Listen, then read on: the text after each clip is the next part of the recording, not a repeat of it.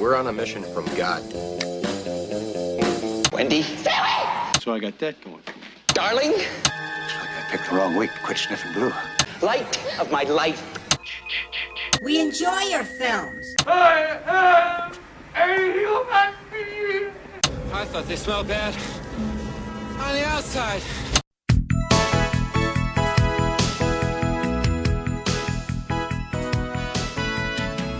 Welcome to Vintage Video, where we're rewatching the 80s so you don't have to.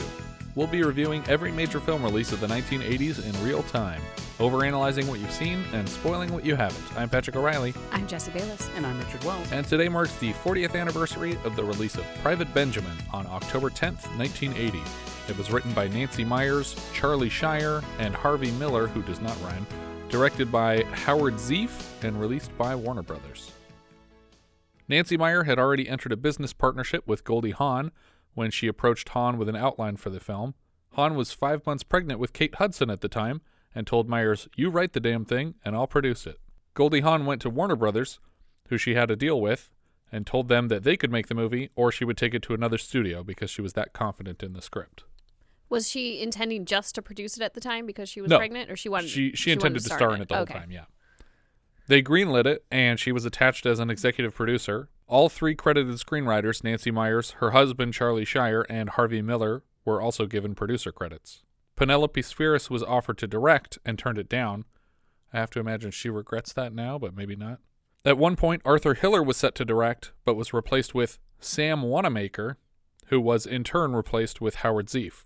I feel like it might have been better if we had had a woman directing this movie. I think so too. And Mhm. Penelope Spheeris did like Wayne's World and like so she can do like straightforward comedy stuff. Like it would have been great. yeah. But at the time she was doing a lot of music documentary type stuff. Hmm. And maybe she wasn't ready for just a narrative script. Unless Yeah. she had another one that I'm not thinking of. Dabney Coleman was attached briefly, though the role was not specified. I'm going to guess Colonel Thornbush. Yeah. that makes sense. It, fits him perfectly. Mm-hmm. When PJ Soles auditioned for the film, she was required to wear a brunette wig since Hawn did not want a second blonde in the production. As a result, I barely recognized I her in this didn't. movie. You said that her name afterwards, and I wasn't paying attention to the credits. I did not realize she was in there because she looks so different with the dark hair. And it's also cut really short, where she normally has the blonde hair and the pigtails sticking out of like a baseball cap. Well, and I think that in general, her character wasn't her Right. normal personality. yeah, she's usually very like bubbly and fun, and Yeah. here she's she's uh, reminding the teacher that she didn't assign homework. To prepare for the film, Hawn actually attended six weeks of boot camp. The Army obstacle course used in the film was built for the production behind Magic Mountain up in Newhall Ranch. Goldie Hawn was going through a divorce from Bill Hudson, Kate's biological father, during the production. The poster art is a parody of the poster for All Quiet on the Western Front, which I'm sure everyone remembered in 1980. the film had a budget of $15 million and ended up grossing 69 million. The film was adapted into a television series that ran for two seasons, in which Eileen Brennan reprised her role of Captain Doreen Lewis, Hal Williams reprised Sergeant L.C. Ross, and Damita Jo Freeman came back, but the character's name was for some reason changed from Private Gloria Moe to Private Jackie Sims. The part of Judy Benjamin on the series went to Lorna Patterson, who we had earlier this year as the singing flight attendant Randy in Airplane. Private Benjamin garnered three Oscar nominations for Best Actress for Hawn, Supporting Actress for Brennan, and Screenplay, and won none of them. A remake starring Anna Faris was happening at one point, which I think is actually a great fit. Yeah, I could see that. I think Faris is a good match for Hawn.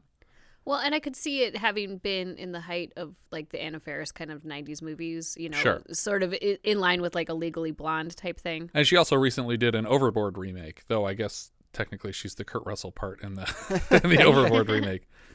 As development dragged on, Faris was swapped out for Rebel Wilson, which definitely would have been a departure from the original, mm-hmm. but possibly okay. And then that film stalled out and hasn't really been mentioned anywhere for a while.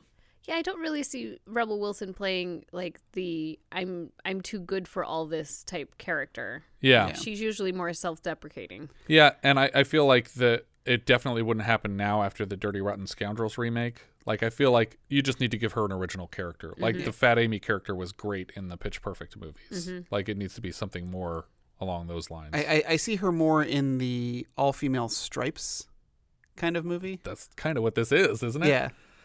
We start the film with a title card that reads When Judy Benjamin was eight years old, she confessed all her life's desires to her best friend. All I want, Judy whispered, is a big house, nice clothes, two closets, a live in maid, and a professional man for a husband. Today, all of Judy's dreams come true. We open on the wedding of Judy and her husband Yale. It's a Jewish wedding, so they do the whole step on a glass, mazel tov, chair dance thing. Yale is dancing very aggressively for this whole section. Later, during a slow dance, he tells her that he has to step away to look at her Uncle Phil's lease. Apparently, he works in contracts or something. I think he's an attorney, we find I think out yeah, later. he's a lawyer. Judy's mother introduces her to an upholsterer named Mr. Waxman. Well, I don't think it's an introduction. It, Yeah. it was a She seemed to check- know him. checking up on their order Yeah, at their wedding. at for the some wedding. reason. Yeah. Mm-hmm. I thought it was like something that she had mentioned and he fixed it as a wedding gift or something like that. Oh, I think it's more like they're they're they picked out uh, how they're decorating their house that they're moving into now that they're married, and this is him delivering these Okay. things, Seems weird to do that at the wedding. right? Uh, Judy says she didn't recognize him without nails in his mouth, and he leads her to a gift. He's just finished reupholstering an ottoman for her, but he tried to trick her. and when he couldn't find mushroom piping, he replaced it with general beige. The moment is played off like Judy is picky or superficial or something, but really she just seems like a professional who knows what she's talking about. like she knew exactly what the name of the color was that she wanted. And it's not like, oh, come on, that's close enough. And it's like, no, she ordered a thing and he gave her something else. yeah. Uh, he also put wheels on it when it was supposed to have upholstered balls on the bottom.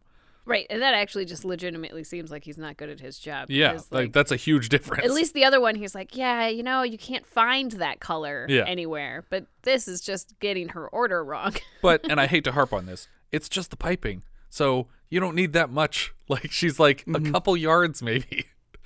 Uh, Yale drags Judy to a limousine parked out front, and he tells her he has a very bad headache. She offers him Tylenol, and he repeats, "No, it's not a Tylenol headache," implying that he requires a blowjob here in the car. Does she, that alleviate headaches?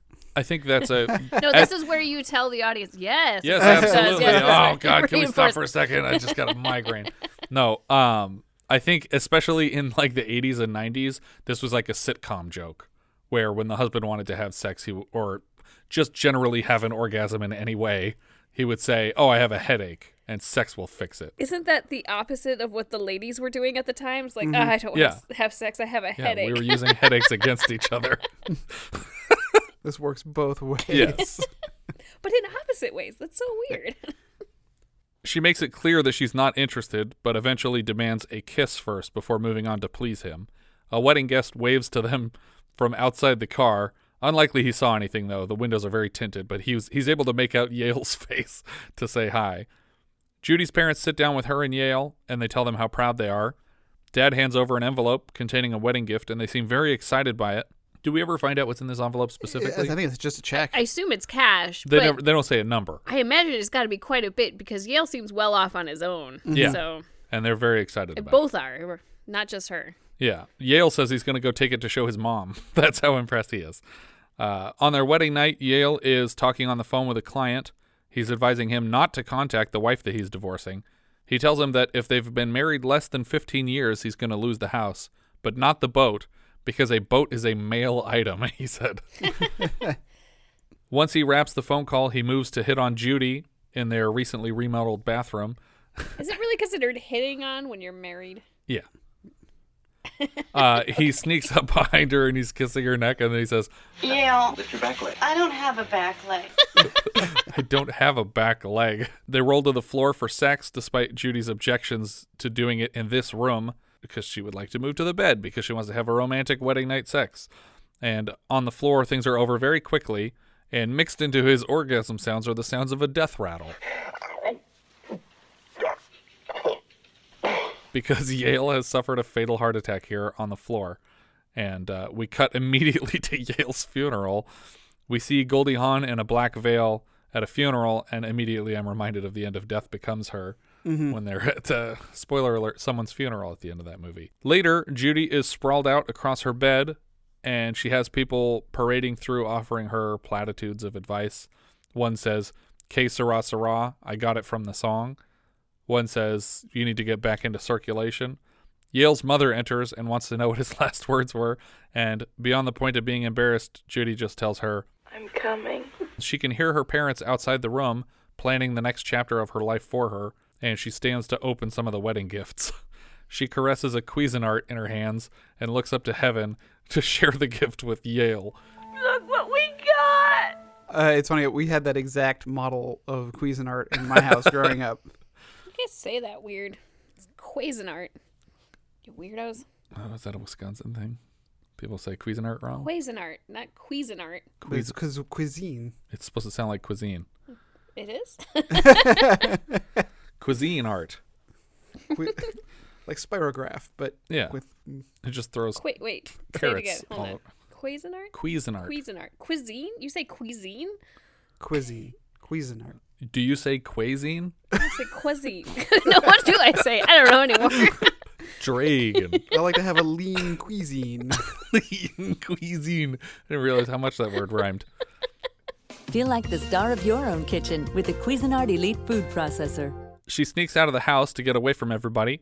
She rents a room at a motel, and we pan across a pile of room service trash on the way to her speaking on the phone. Someone listens very intently to her problems, and eventually she bursts into tears. I haven't done anything wrong, and I feel like I'm being punished. The man on the phone tells her to wait because their switchboard is lighting up, and we realize that she's calling into a call in radio show, a staple of the Nancy Meyers screenwriting universe.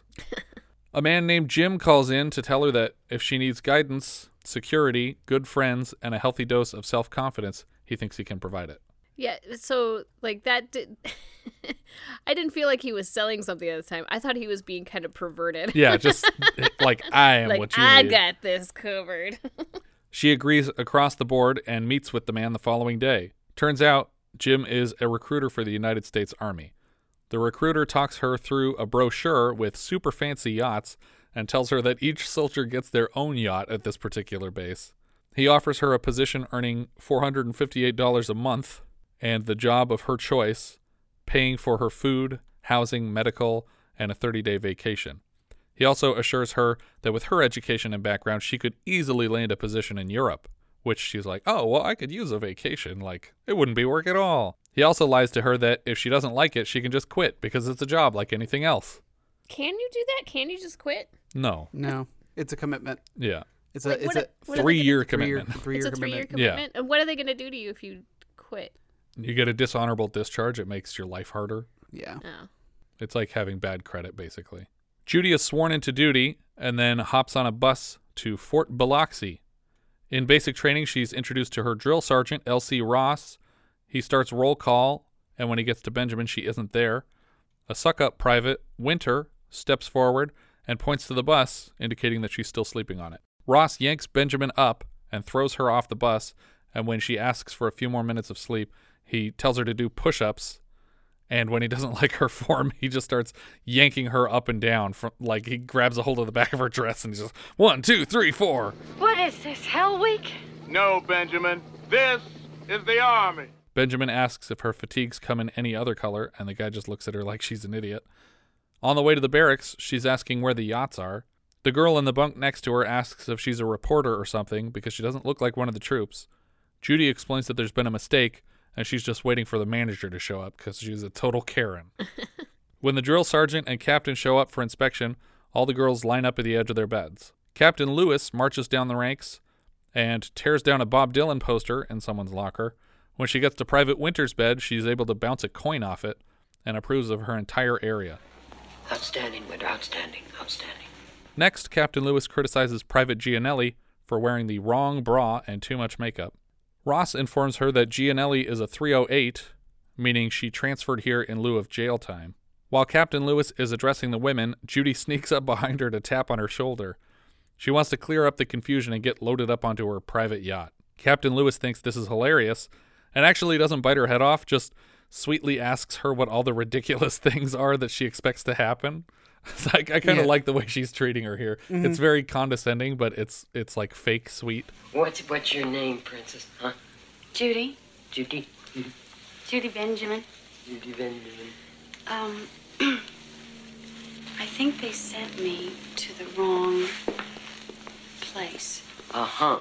She tries to explain that there's been some confusion and that when she joined the army, she was told of condos and private rooms. Lewis and Ross are immediately laughing at her to tell her that it doesn't matter what her recruiter said, and his job is just to get her in the building.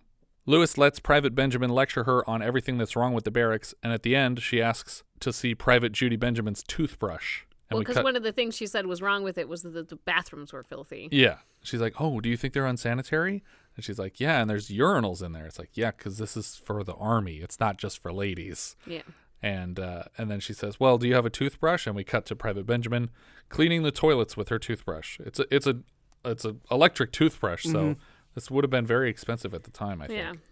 I wonder how many batteries she had to go through. Yeah, This is the probably whole bathroom. Yeah, because this is probably rechargeable. rechargeable batteries. Yeah. Well, and I I remember, you know, even when I was young, like an electric toothbrush was like the height of luxury. Yeah. like nobody had those. In the morning, she walks past Winter, who was supervising the toothbrushing of the bathroom, and she tells her, You can eat off the floor in there. Just as she collapses into her bed, Ross enters the barracks banging on a trash can to wake everybody up.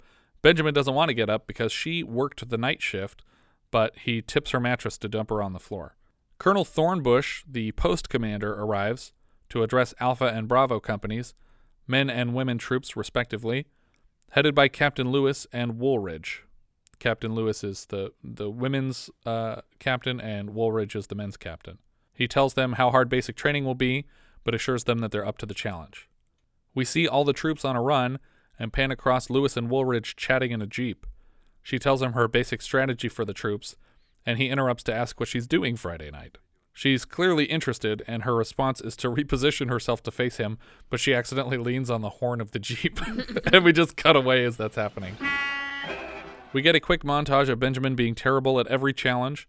During another run, she says that she's going to quit, and her friends remind her that she can't quit and that it will only be three more years of service. But if she thought that, wouldn't she have quit the second that they told her to clean the bathroom with Yeah. a toothbrush? Yeah.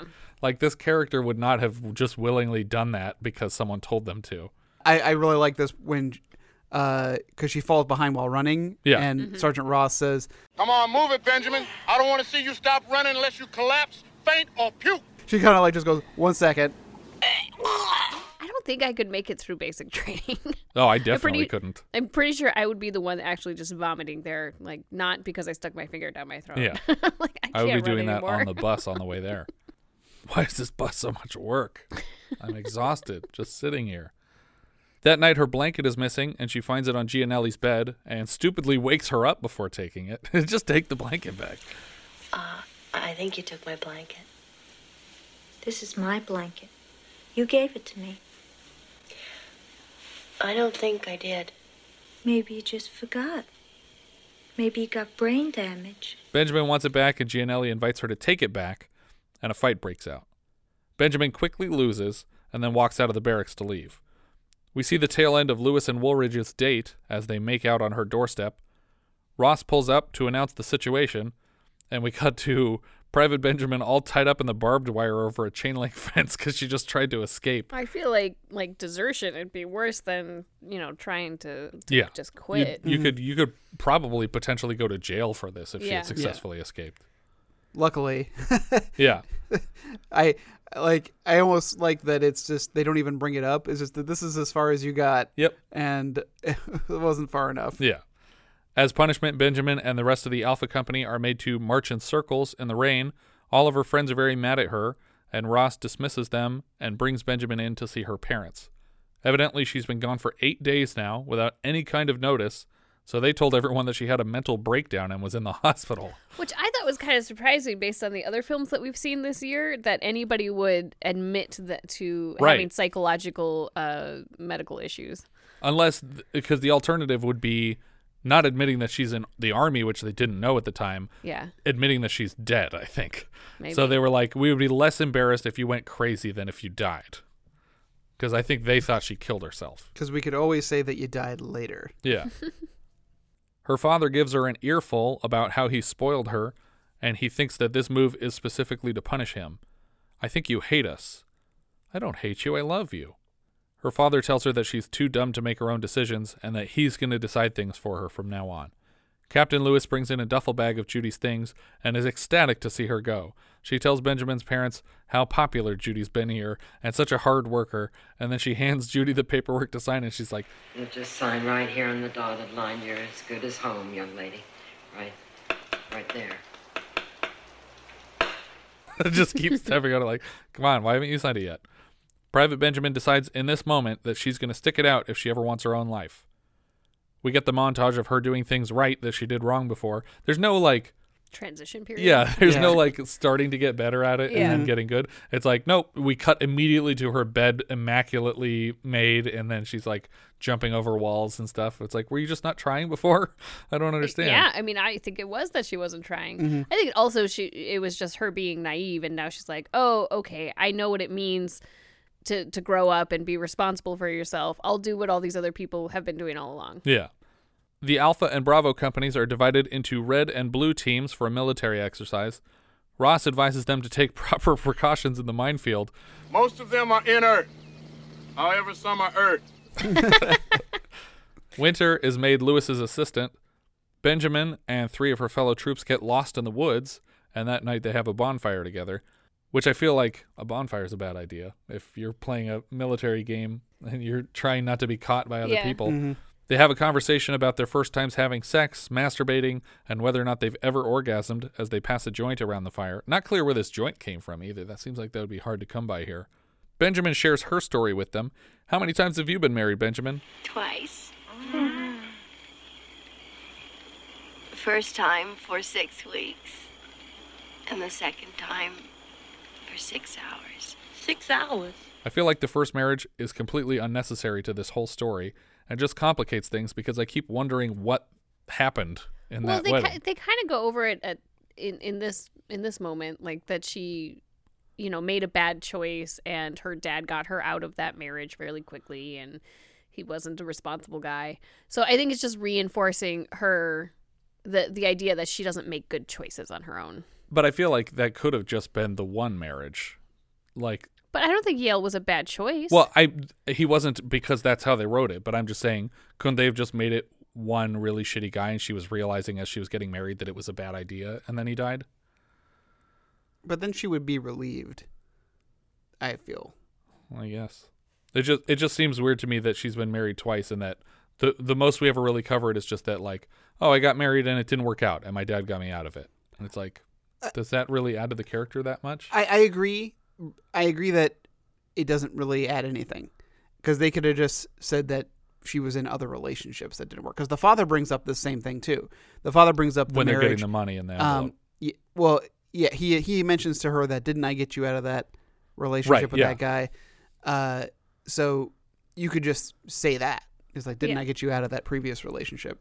and then it'd be like, wait, you killed Yale? And then we cut back to that night and he's like fires a tranquilizer through the window. And he snaps his neck, no, cuts his head off. stop. They're shocked by her story. I don't, I don't get it. What do you do after a thing like that? Join the army. Still lost the next day, they come upon the red Jeep and realize they're at the enemy team's headquarters.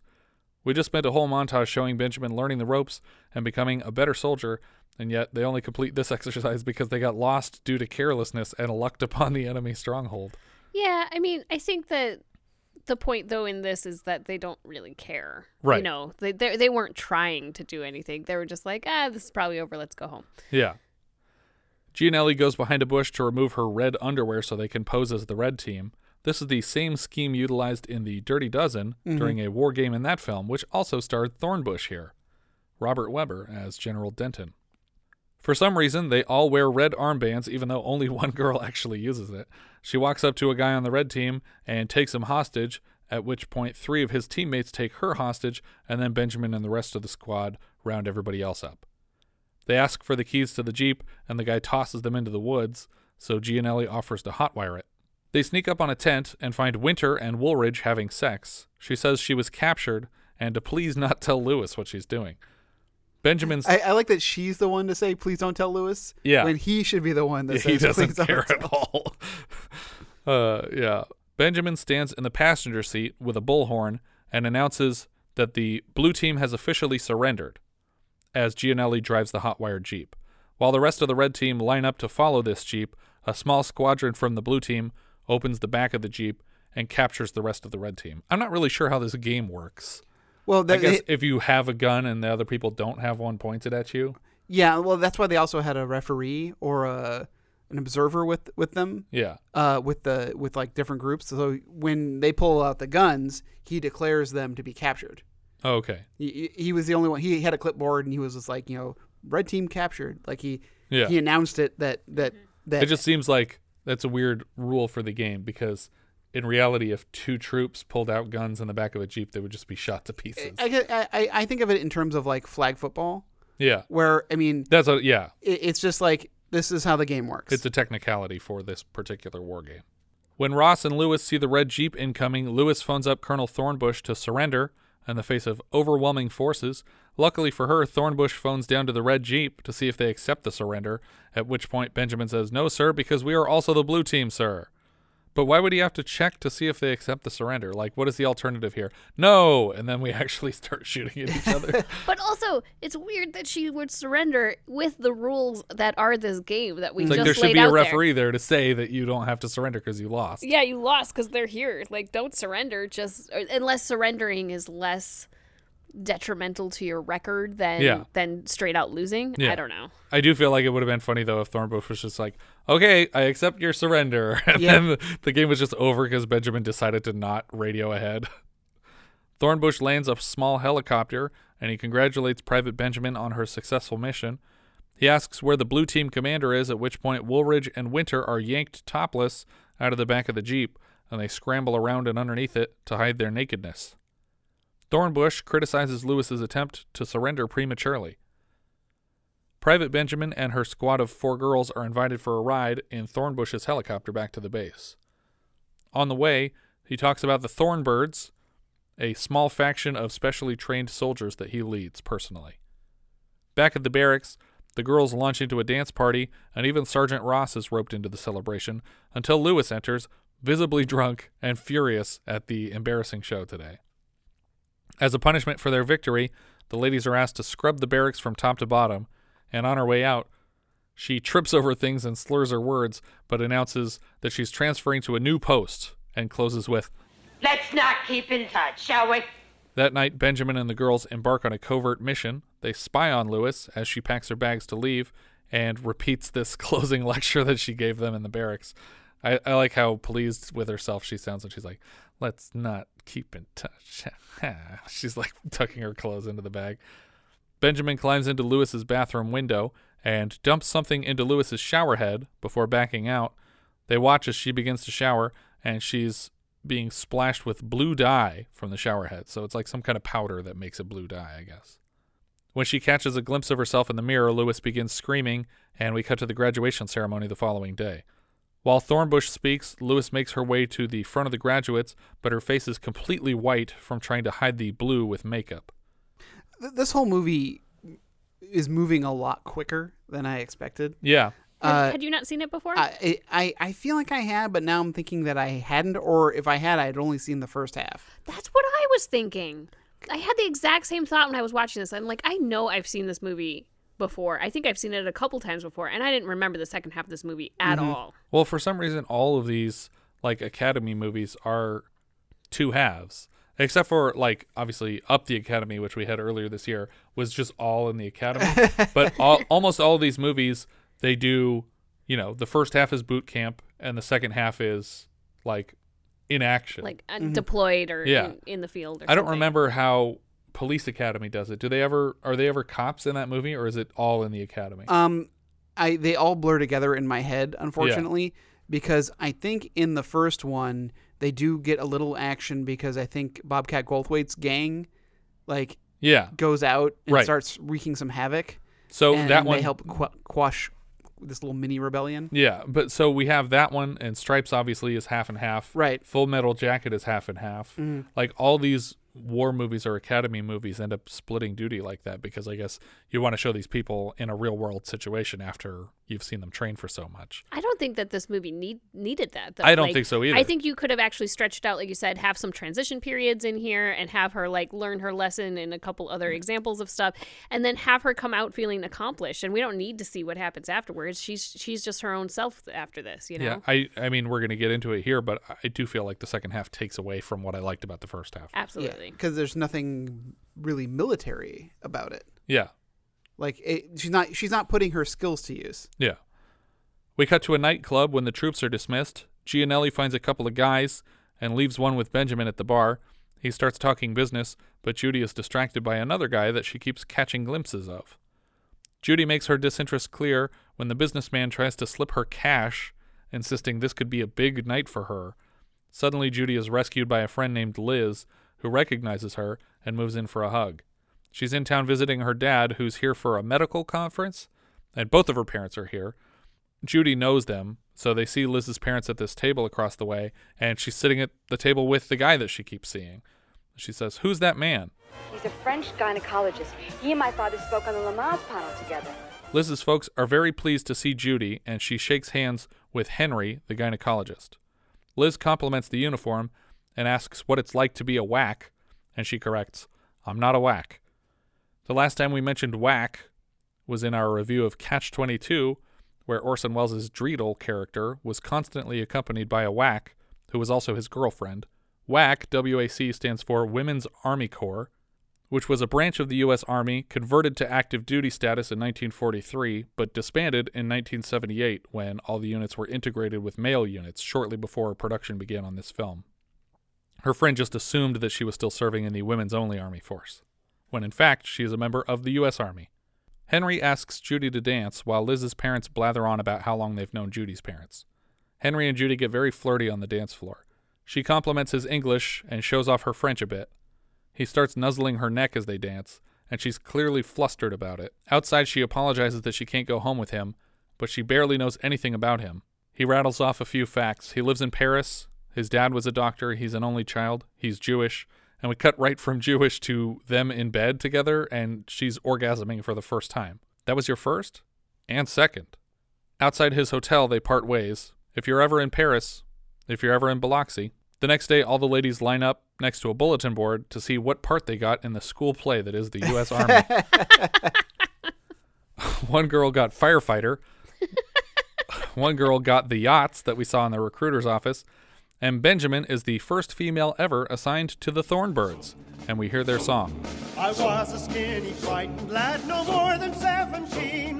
The sorriest excuse for a man that you have ever seen. But now I am a thornbird and as proud as I can be. Colonel Thornbush made a man out of me. They go through training to jump out of planes. Thornbush pulls up to Benjamin in his Jeep with his wife in the passenger seat, and he introduces them. They're both very excited for the upcoming jump. She tells Thornbush that she appreciates his confidence in her. In the air, at 13,000 feet, Benjamin is last in line to jump, and instead has a panic attack.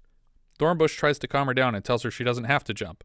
She's very grateful until he explains that the toll for not jumping is sex with him here on the plane. See, and I what I thought or what I was hoping was this was a ploy to scare her off the plane so she would jump. That he wasn't an actual creepo. Yeah, because at this point there He's have- been pretty cool so far. Yeah. Yeah. And and at this point I'm like are there no like likable male characters in this at all? And the answer is yes. Correct. I don't know. Ross is okay, I guess. Yale was all right. Yeah. Ish. I don't know. They still made him kind of creepy and yeah. Yeah, on your wedding night, you dem- demanding. Uh, Yeah. Blow me right now. I'm in my wedding dress. Blow me. Okay. She struggles against him and eventually jumps out of the plane to escape rape. We cut to Benjamin in Thornbush's office later that day. She really shouldn't be in here alone, but Right. whatever. Mhm. He half assedly apologizes for his indiscretions and wonders how long he can keep her as a Thornbird. Hopefully, not long, sir. He tells her that she's being transferred to a desk job in Greenland, and she nopes the fuck out of that. Mhm.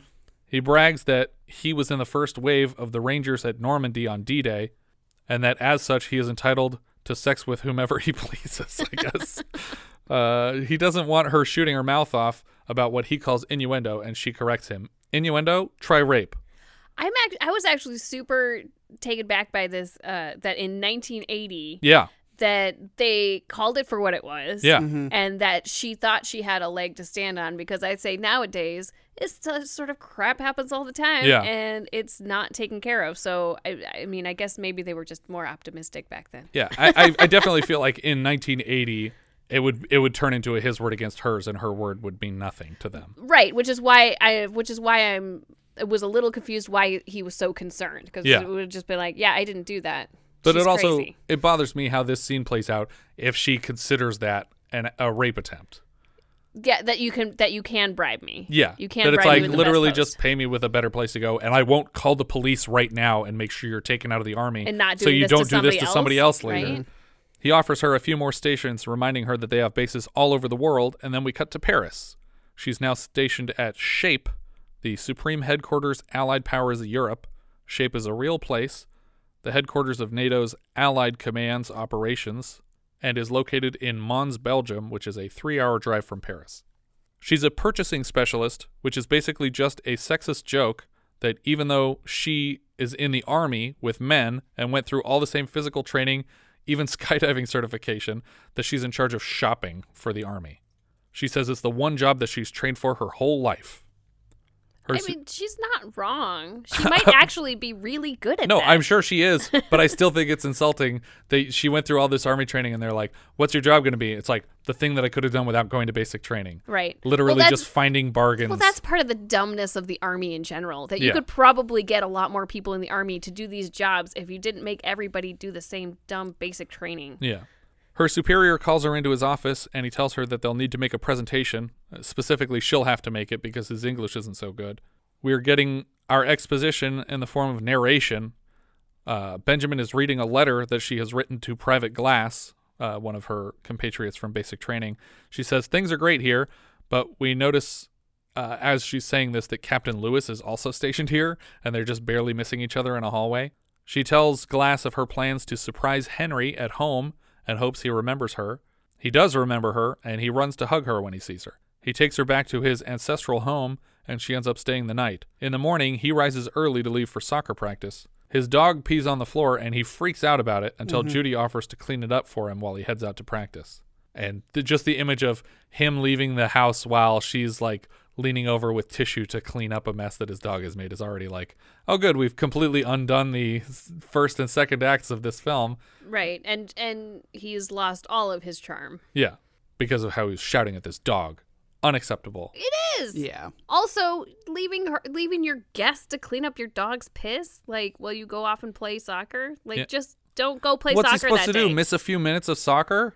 Back at Shape, Benjamin gives her recommendations for chauffeur companies for top military officials, but when she's questioned on the records of the companies, she explains that she doesn't have clearance for that data. The man leading the questioning, who for some reason has his arm in a sling here, Yeah. uh, he asks who's in charge of security, and Captain Lewis stands in the corner and repeats that that data is highly classified, but she's instructed to give it to Benjamin regardless. I'm, I'm wondering if that was a character choice. I don't or, know. Or My assumption is always that the person showed up like that, and the director was like, "Fine." Mhm. But yeah, maybe it is a character choice. What was the last time we saw it? As the stripper in uh, Melvin and Howard. Yeah. Yeah. That was great. she just had a full cast on when she was on the stage. After the presentation, Lewis confronts Benjamin, reminding her to behave herself, or Lewis will drum her out of shape. It's like you're not you're not my boss here. Well, and she didn't do anything wrong. Yeah. Yeah. Somebody else asked her to get a security clearance. Yeah. That's all. When Lewis steps away from Benjamin here, she's stepping toward a lady friend named Helga, who I assume she's romantically involved with because Right. Helga seems very concerned with who Benjamin is and why you're talking to this girl. Who's your friend, darling? Oh, she's no friend. Friend. She can't help but mimic her girlfriend's like speech impediment. Is it does it, it happens twice in the movie and it bothers me. I forget Yeah. who did it earlier. Uh, her her superior officer calls her Benjamin. Oh, yeah, And she picks up the phone. She goes, "Private Benjamin." Yes, and so it happens in fairly rapid succession Yeah. that they that they do that same joke, and I'm like, you just you, you only get it, you only get one. Unless you do it a third time, then it's okay. Yeah. but you didn't do the rule of threes. Yeah, or if the character acknowledges it, like, why do I keep doing that? But they were two different characters. That yeah, did that's it. true. Yeah. Back at Henry's home, Judy asks about a painting on his wall. Apparently, it's a nude self portrait of his ex girlfriend, Claire. How long ago did you and this painter break up? 14 weeks ago Monday. She asks what ended it, and Henry just starts complimenting Claire. Part of it sounds totally ADR'd in, which I think pertains to changes made in post. Claire is a brilliant woman. I even joined the Communist Party for her. For a week. like in the middle of it. Ultimately, his complaint is that she wasn't romantic enough and she was much too independent, which is already like, okay, bye. Yeah. I guess I'm going to go then. Uh, also, because of the awkwardness of that Communist Party line reading, Yeah. I was like, well, this is going to come back. Yeah. Some kind of It's also completely like out of left field and a weird line to squeeze in. Mhm. But the the lines she wasn't romantic enough and was much too independent basically just means I got a lot of not Tylenol headaches and she wouldn't take care of them. We get a montage of Judy and Henry being lovey-dovey and work is getting very busy for her. Suddenly we're flipping through a slideshow of photos of them together and it turns out Lewis has been like spying on her and taking Mhm. photos of their relationship and she wants Benjamin to explain. Lewis happens to know that Henry or Henri Tremont was a registered member of the Communist Party, and she has reported this relationship to Benjamin's superiors. She's informed that seeing this man romantically is against regulations, and continuing to do so would jeopardize her career. What are you trying to tell me, sir? It's either him or us. We cut back to the Benjamin household in America, where a phone rings, and Judy's getting married. Oh, good. She chose Henri Tremont over the career mm. that we just set up that she loves doing. Yeah, this it just this this whole second half of the movie really bothers me because why did we bother with basic training camp establishing that you know she is she is proud, she's capable, she you know and she's standing up for what's right, you know, like and and all of this stuff. And then we just totally undo it. Yeah, we thought she was learning something about herself. Right. And it turns out she wasn't learning anything. Like, what was the point of the army if you didn't learn about yourself? I mean, I guess maybe we get a turn back at the end, but But I, she can't go back to the army. She can never reenlist. She quit this job to marry a communist. Yeah. And she can never reenlist I- in the army. It just uh, the the whole the whole business of like we made all this progress and then we had this fall and then had to come back from it. It just it just really bothered me. It felt it felt like you just ruined this character that you built up. Yeah. Also, it, it was I was thinking about this throughout the whole movie that she keeps going by Benjamin, when technically she is married. She was married. She right? Or For six Oh, would- hours, would she like she take didn't take his Yale's name? name? Yeah. Is Yale his first name or his last name? I think it's his first name. Yeah, Yale Oh. Yale Goldman or Goodman.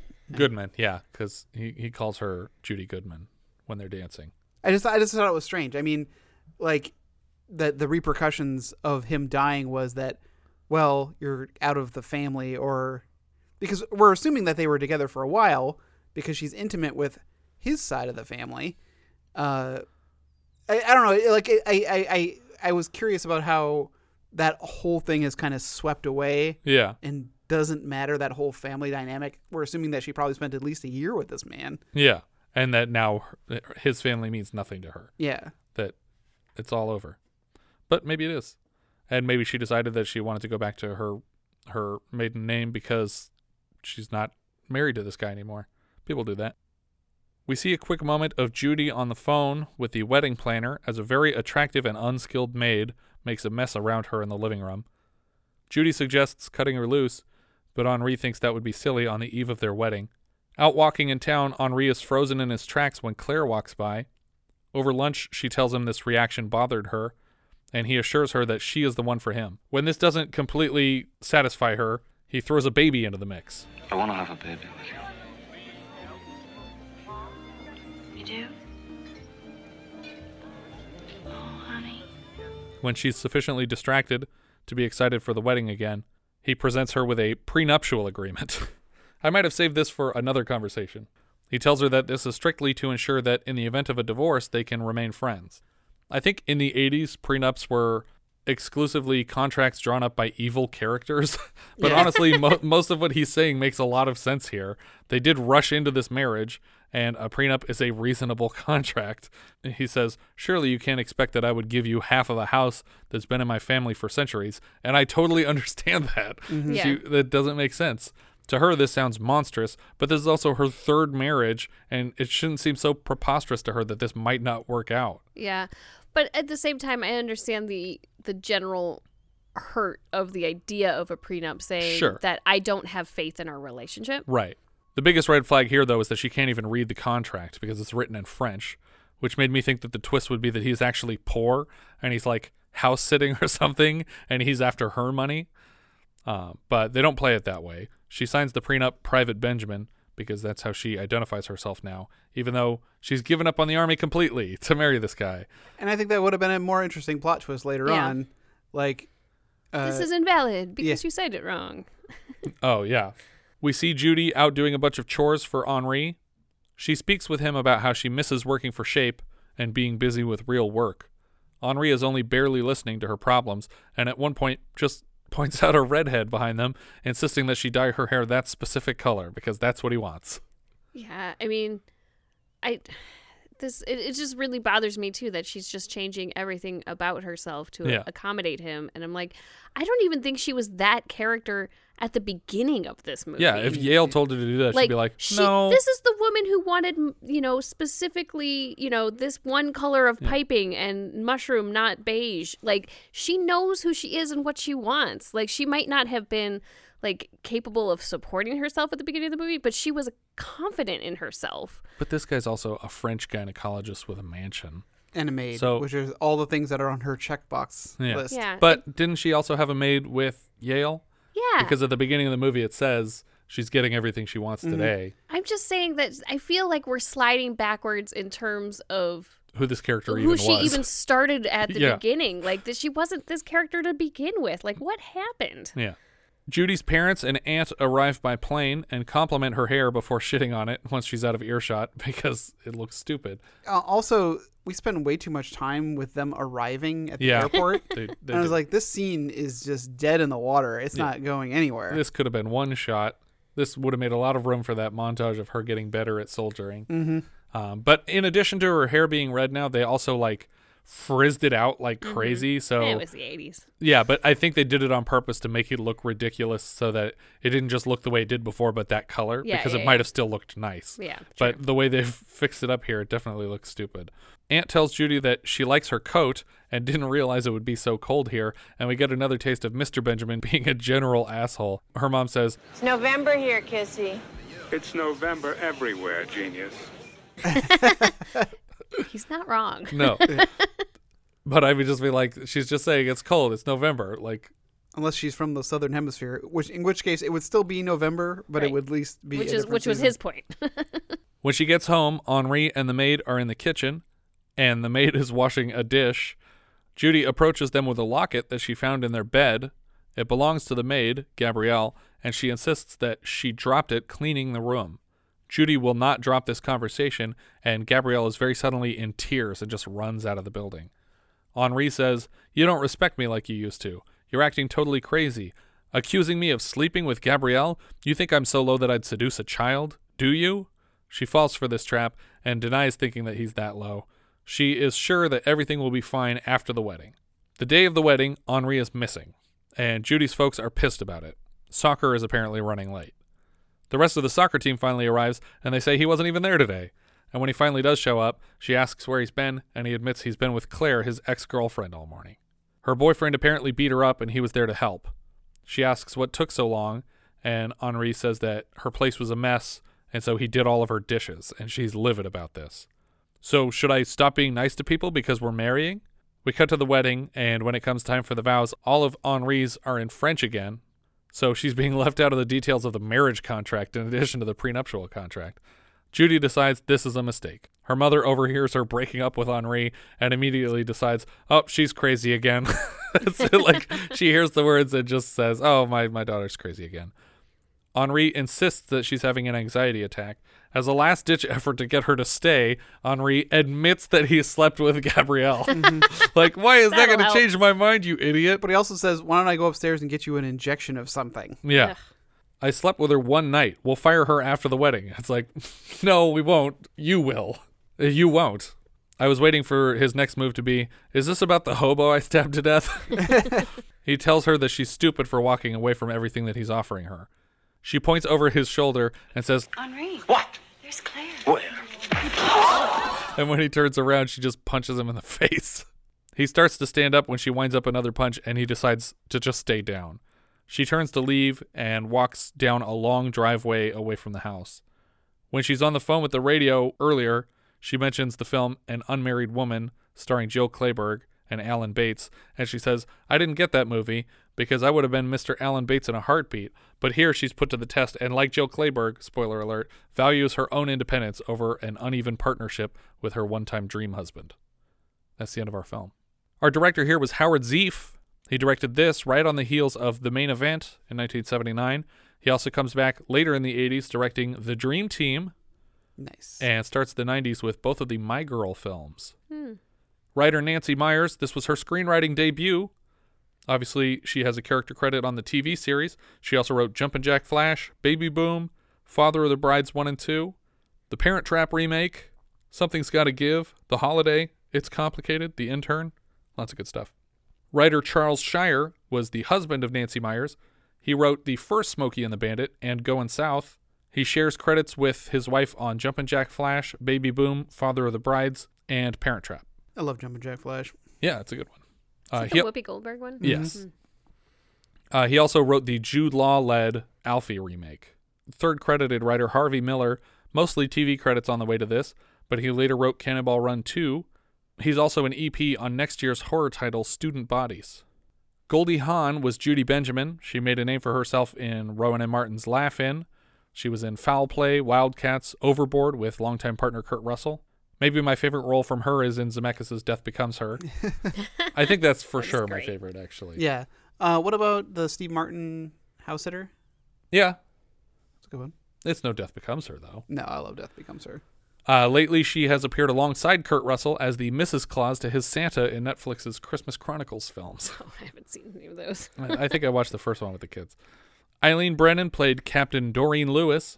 She played Genevieve in The Last Picture Show. She's Tess Skeffington in Murder by Death. She's Mrs. Peacock in Clue. Yes. She plays a crazy cat lady in Jeepers Creepers. Uh, like we said, she reprised this role for the series. In 1982, she was leaving a dinner with Goldie Hawn in Venice, California, when she was struck by a car and very nearly died. Her legs were smashed, all of the bones on the left side of her face were broken, and her left eye socket was shattered. Oh my god. Obviously, she recovered enough to appear in Clue three years later. Wow. So Clue is after this accident. It was her first I first had film no back. idea. That's amazing. Good Yeah. for her. Yeah, 'Cause that's- absolutely. I, it's probably her best film. Yeah. Uh, she has a son named Patrick Brennan, who has made appearances as Spicoli's younger brother in Fast Times at Ridgemont High, and more recently as a bartender in Captain Marvel. But yeah, I love Eileen Brennan. I love Eileen Brennan. And uh, another another note of uh, for Camarillo. Oh, Is what? she out here or something? Did she die here? Didn't she pass away here? oh, maybe I don't know. Did we have her earlier this year? I feel like she was in. Was she in Little Miss Marker, or am I thinking of The Sting? Is she in The Sting? She is in The Sting, She's for the one taking the bets. I guess she died in Burbank. Never mind. Oh, never mind. Yes, but she is in the Sting because she used to live here. She lived in Camarillo. She lived in Camarillo. I did not know that. Did she ever come into our blockbuster that you Oh, recall? yeah. Did she? But yeah, I, I remember that she had an account. Armand Assante was Henri Tremont. We had him earlier this year as a pervy camp counselor in Little Darlings. And very little has changed. Yes. Uh, he was John Gotti in Gotti and Rico in Judge Dredd. The Stallone Judge Dredd, yeah. Yeah, Mr. I am love. love that movie. Nobody else loves that movie. that's true. Uh, Robert Webber played Colonel Clay Thornbush. We said earlier he was General Denton in The Dirty Dozen. He's also juror number 12 from the 12 Angry Men, our fourth juror. After juror number two, John Fiedler, was Mr. Thorpe in Midnight Madness. Juror number seven, Jack Warden, was in Used Cars. Juror number 11, George Voskovec, who we just had as Dr. Gerald Finney, the time traveling philosopher in Somewhere in Time. Uh, so that's four. We've we've had a third of the jury so far this year. There's a couple that are dead already, so we won't be having them. And he's also Sappensley in Bring Me the Head of Alfredo Garcia, which is a fun title for a movie that I think they wrote the title first. Sam Wanamaker played Teddy Benjamin. As we mentioned earlier, he was briefly attached to direct the film and then wound up playing Judy's father in it. He plays David Warfield in Superman 4, and we'll see him later this year as Andrew Erskine in The Competition. Barbara Barrie played Harriet Benjamin, Judy's mother. She was Evelyn Stoller in Breaking Away, the mother of the Dennis Christopher character. We'll have Christopher very soon as Eric Binford in Fade to Black. She reprised the role for the Breaking Away television show. Dennis Christopher did not come back. She also played Alcmene's voice in the Disney Hercules, and she plays Nana on Suddenly Susan, which is what I recognized her from the most. I was like, I know this face. I've seen this woman before. And then when I looked it up, that was finally the thing. It was Yeah. Suddenly Susan. Yeah. Uh, Mary Kay Place was Private Mary Lou Glass. She was Meg in The Big Chill. She's Floris in Being John Malkovich. Uncredited as Mrs. Crandall, Ethan Hawke's mom in Explorers. Oh. Yeah, uh, okay. Now I see it. and she's also Maria Bamford's mom, Marilyn Bamford, on Lady Dynamite, which is a Netflix series that I recommend people go check out because it's super funny. Harry Dean Stanton was Sergeant Jim Ballard. Earlier in 1980, he was Philo Skinner in Black Marble, a film that we could not locate in time to review this year, but we'll catch it for its 41st anniversary Did next year. Did you actually year. find it? I did. Okay. I'm just going to have to watch the movie with Russian dubbing over oh, the English track.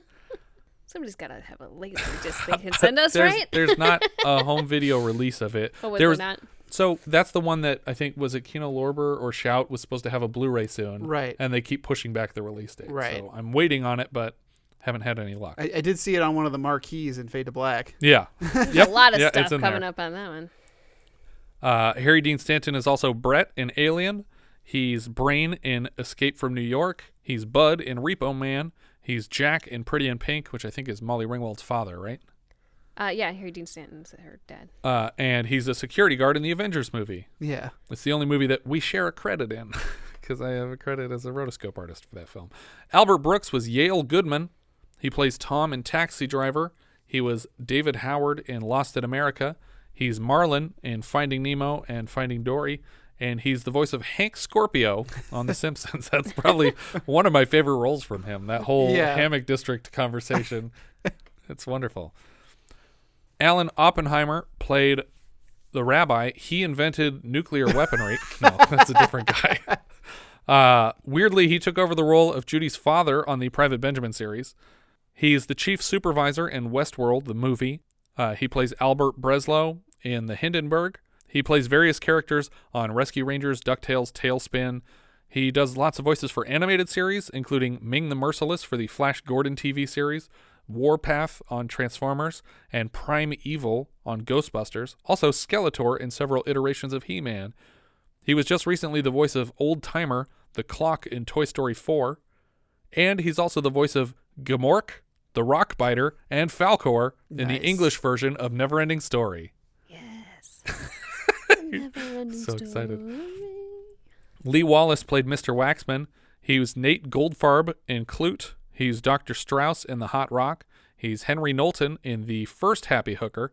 He also plays Mayers in Daniel, The Taking of Pelham 123, and Batman. He's the mayor in all three of those movies. Maxine Stewart was Aunt Betty. We just had her as Detective Sam Klinger in the insufferable Coast to Coast. Toni Kalem played Private Tina Gianelli. She's Elaine Harriman, the pregnant woman in MacGyver episode Birthday. Yeah. Uh, she's also Angie Bonpensiero on The Sopranos. PJ Soles was Private Wanda Winter. She's Norma in Carrie. She's Linda in Halloween. Stella in Stripes. Riff Randall in Rock and Roll High School. This is the earliest film I've seen from her where she doesn't have blonde pigtails and a baseball cap. We met her at a Carrie screening at the New Beverly. She was very, very sweet. And like as adorable as ever. Yes. I mean, this was 10, 12 years ago. Yeah, it was a while ago. but still, like so cute. Yeah. Uh, weirdly, another private in this film is named PJ Sawyer, which is basically her name. They Mhm. just changed two letters. They changed an L to a Y and an S to an R. Uh, Craig T. Nelson was Captain William Woodridge. He's Steve Freeling in Poltergeist. He's Mr. Incredible in those movies. He was Coach on Coach with a series theme song written by our previous film, Elephant Man's composer, John Morris. We also had Nelson earlier this year as a cop on the stand in Where the Buffalo Roam. was he was like, I, I thought there may have been a small bomb in Yeah. the cigarette It's case. a furtive movement. Uh, he'll be back later this year for Stir Crazy and The Formula. I want that formula! Danny Wells played Slick Guy. I think that's the guy that Gianelli is with in the bar when she leaves the businessman with Benjamin. I think I think that's the guy who comes up as soon as they enter the bar. The guy goes, "Hey, ladies," and they go, "We're not interested." And he's like, "All right," and he Oh, walks okay. away. I think that's who this. Okay, then is. that's who it is. Uh, he played Dick Jennings in Magnolia, and he also played Luigi opposite Captain Lou Albano on the Super Mario Brothers Super Show. That's wonderful. and he did the voice of Luigi, obviously, on the show because Right, they right, both right. did their voices. Keone Young played Kim Osaka. That's the guy who, the businessman that was hitting on At, on the bar. Private Benjamin. Uh, this is a very early film appearance for Young. He has two characters on MacGyver in Children of Light and The Stringer. He's also Baba Ram in Surf Ninjas, Daryl Tanaka in My Girl 2 from the same director. He's Mr. Lee in Dude Where's My Car and Mr. Wu on Deadwood, which is probably the thing I remember him from the most. Oh yeah. You know, when I saw him at the bar, I knew he looked familiar. But Yeah. and it's to- he's totally Mr. Wu. Yeah. And lately, he's the voice of Commander Sato on Star Wars Rebels, and also he did a few voices on Archer's Danger Island season. Richard Herd played General Foley. We discussed him earlier this year and his uncanny resemblance to Karl Malden in our Patreon exclusive review of 1970s Hercules in New York. He's the one wearing the sling right now, talking to uh, Private Benjamin during her meeting. And we'll see him again right away in our next review of Schizoid. He's also James McCord Jr. in All the President's Men, Walt in Planes, Trains, and Automobiles, Evan McCormick in The China Syndrome, and more recently as Mr. Roman Armitage, founder of the Order of the Coagula in Get Out. Yeah. Behold. The coagula. Lillian Chauvin played Miss Tremont, or Mrs. Tremont, that's Henri's mother, uh, who tells them, Oh, don't worry, he'll be here any moment now at the wedding. She plays Irene Edwards in Predator 2. She's Mother Superior in Silent Night, Deadly Night. I wanted to mention the composer uh, Bill Conti, uh, just Oh, okay. because uh, he's a very prolific, uh, and I don't really recall the music for this movie like being like, you know, like oh my goodness, the Yeah, score. memorable. Um, but sometimes that's a good thing. Sometimes if it blends in with the movie so well, Does it blend? does it blend? Uh, but he did like uh, the the themes for for Rocky. He did uh, Baby Boom, the other Yeah. was uh, another From the same director. Yeah, uh, things like Lean on Me. I'm trying to find some more recent credits. Or not, not uh, director, writer. Uh, composer. Yeah, but I, I meant I meant. Uh, Oh, the- for Baby Boom? Yeah, Yeah, yeah, yeah. It was the screenwriters of this film Yeah. did Baby Boom. Uh, yeah, it looks like he did all the Rockies, including Rocky Balboa, uh, in uh, 2006. It's not a, it's not like a reuse of the score. Um, it doesn't say like original, but maybe.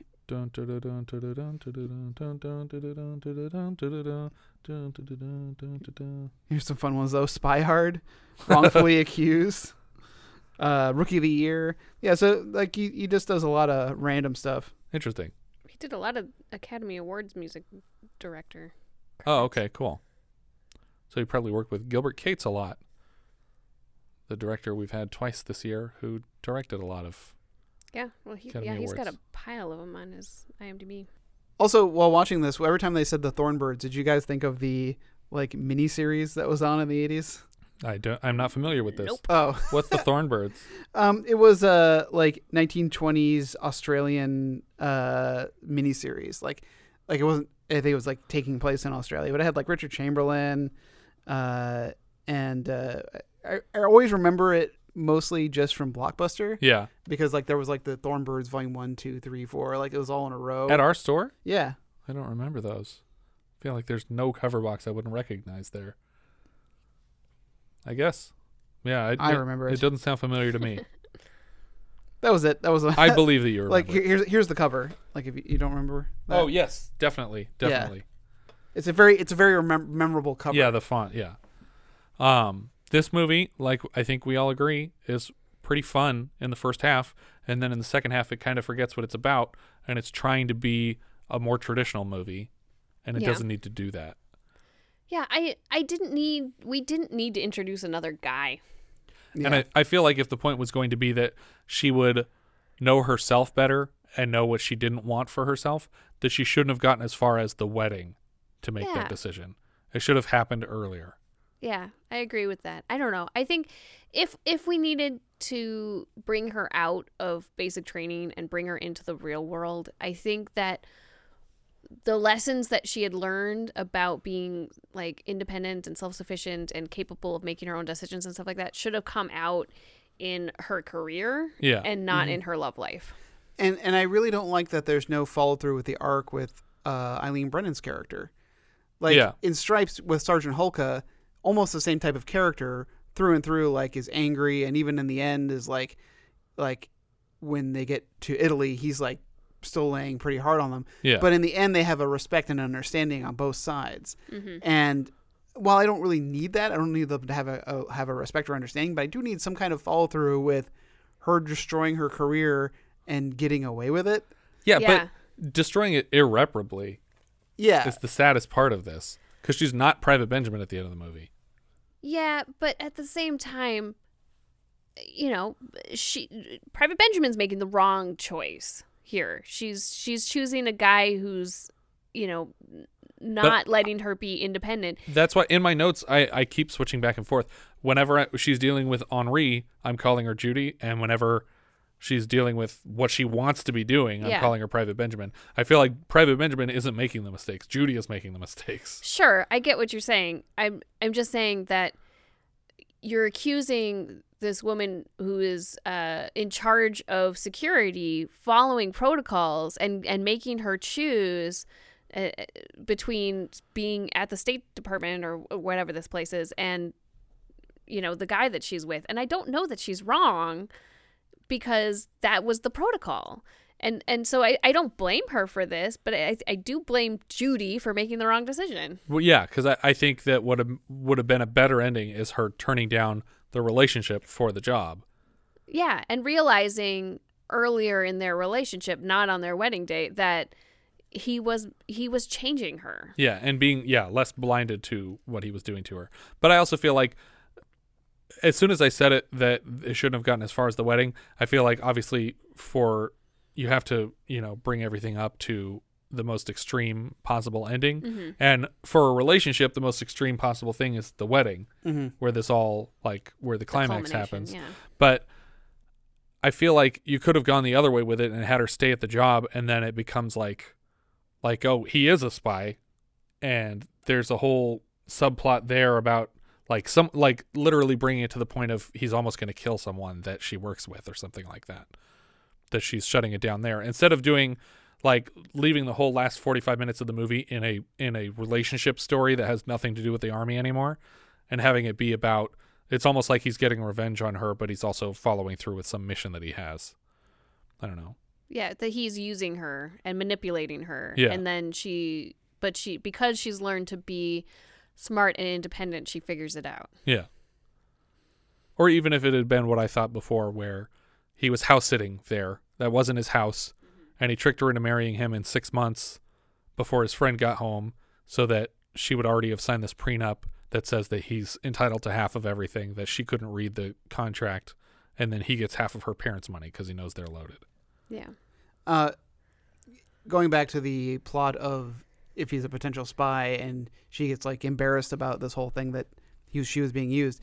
Another great moment for Eileen Brennan is to to to have a moment where oh you know where like Private Benjamin could be feeling sorry sorry for herself because she was embarrassed. It's like well you know I was embarrassed, but I got through it. Yeah. Yeah. And you can get through it. Yeah, have a in- in moment of reference to connection. Woolridge. and, comp- Yeah. and compassion and like to, to have her break through that you know what what could have been this hard exterior that she had the entire time and, and anger and stuff and just to have a Mhm. moment of compassion just be like i know what you're going through Yeah, because they they drop that character so abruptly Mhm. with her quitting the job, and it's like, really, we're not going to come back to Brennan. Like that's the end of her arc. Yep. Is that she was here and did the same thing again and was a jerk, and everybody in the military like she won basically in her Yeah. in her story. Everything she wanted to happen, she tricked Judy Mhm. into quitting the military, and that was the end of the story. On the TV show, they're best friends. Like she, they they come to love each other and, Yeah. and they're friends throughout the series. Although you know, with a TV show, you can't have the people hate each other that much for an extended period of time. It only ran for two seasons, but you know who would write this movie really well is Susanna. Susanna Fogel should rewrite this movie i would love a remake from susanna because the, it um just thinking of where the story could have gone reminds me of the end of The Spy Who Dumped Me yeah where she thinks that it's a relationship and it's not. Yeah. It's espionage, Mhm. and she's being made a tool by this person. Yeah, I mean, I think that if you can, this movie needed a, a clear understanding from beginning to end of this is this is who she is at the beginning. Yeah. This is how she she learned to become who she is at the end. And instead it's like this kind of weird roller coaster of and wishy-washy about it. And and I just like I, I want it to be a story of her realizing her worth and her abilities and we don't we don't really I don't know. I don't feel like we get a great resolution about that at the end even when she does leave the guy. So it's Yeah. just like it's not super satisfying. Well, you know what's weird now, just thinking about it, is that Nancy Meyers got an Oscar nomination for this script. This Yeah. was her first produced screenplay. And I feel like I love so much of her work, and is the only thing that ever got nominated from her. Oh, that's a and that seems crazy Yeah. because I think she got like- better over time. Oh, absolutely. um, and even like as recently as The Intern, we watched that and we I loved loved that the movie. intern. It was great. I thought that was great, and I Um, thought that, that she did what this movie isn't doing. Yeah, and I with think. I think uh, the holiday it's complicated. Something's got to give. All these movies had really like well-rounded characters that everybody got complete arcs. Nothing Mhm. felt like it was left out. Um, it's crazy the way that awards work in this country. I, Where I, I feel like this was a case of they were watching like the first half of the movie and go, yeah, well, I get it. And it's all I'm. Yeah, they didn't watch the whole screener. Yeah, it's like it's like this. This movie is really great. Yeah, Eileen Brennan, uh, Goldie Hawn nominations. And you mean like what you and Jesse did the first time you watched this movie? Yeah. Never You watched the turned- end. You're like, Maybe- oh, that was a happy story about wasn't a. here. Maybe the this end wasn't on there. Yeah, when the credits just roll over the Eiffel Tower. yeah, I'm gonna go be with Henri and work in the military. And This was a wonderful 35 minute movie. anyway, um, yeah. Um, what do we think? Uh, up or down on this one, Jess? Um, overall, I'm gonna give it an up. I, think, actually think so, too. I I love. I love the actors in this movie. I love all of them. They're all great. Yeah. Um. I, I, I mean, we complained a lot about the, the, the arcs and the story and the and the character development, but um, overall, it's an enjoyable watch. Yeah, it has really solid laughs in it too. I Mhm. agree. The whole cast is great. I, I think it actually would have been better with Dabney as uh, Thornbush, but you know, Dabney Yeah. Coleman is like Michael Keaton. He could make every movie better by appearing in it. Richard, what do you think? Up or down? Oh boy. Um I'm going to give it an up, but I feel like it's a, a little bit reluctant. I think a reluctant up is the exact right Um response. like I I did enjoy it uh overall. Like I if if I had to give it like an average like cuz the the first half is so high and the second half is not is like a tapering down. but if you found where they met in the middle, it would still be this is pretty good. It's a good C plus film Yeah. here.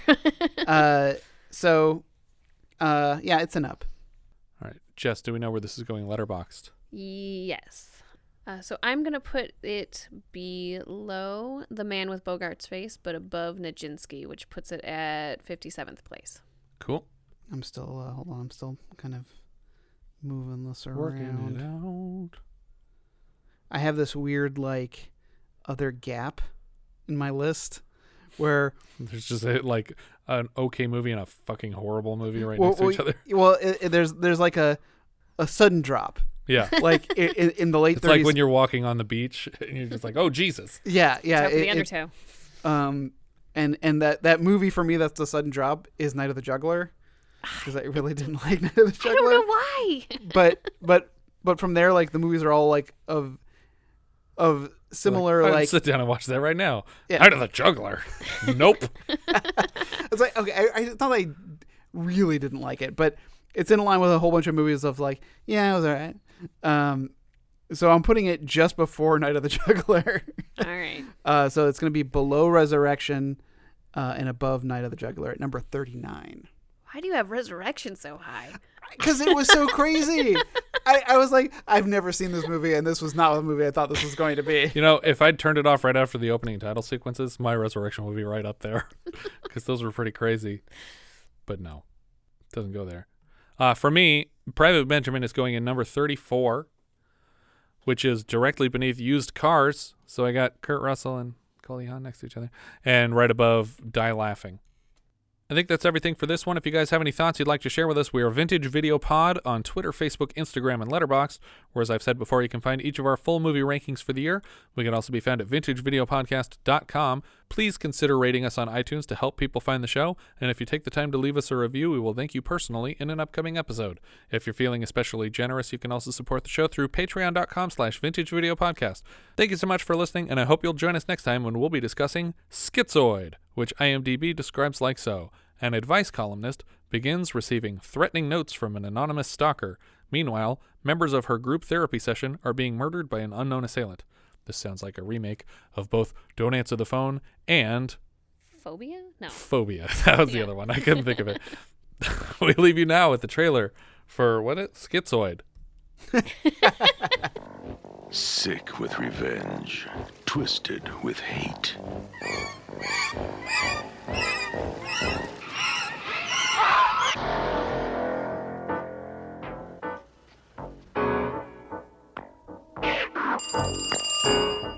Hello.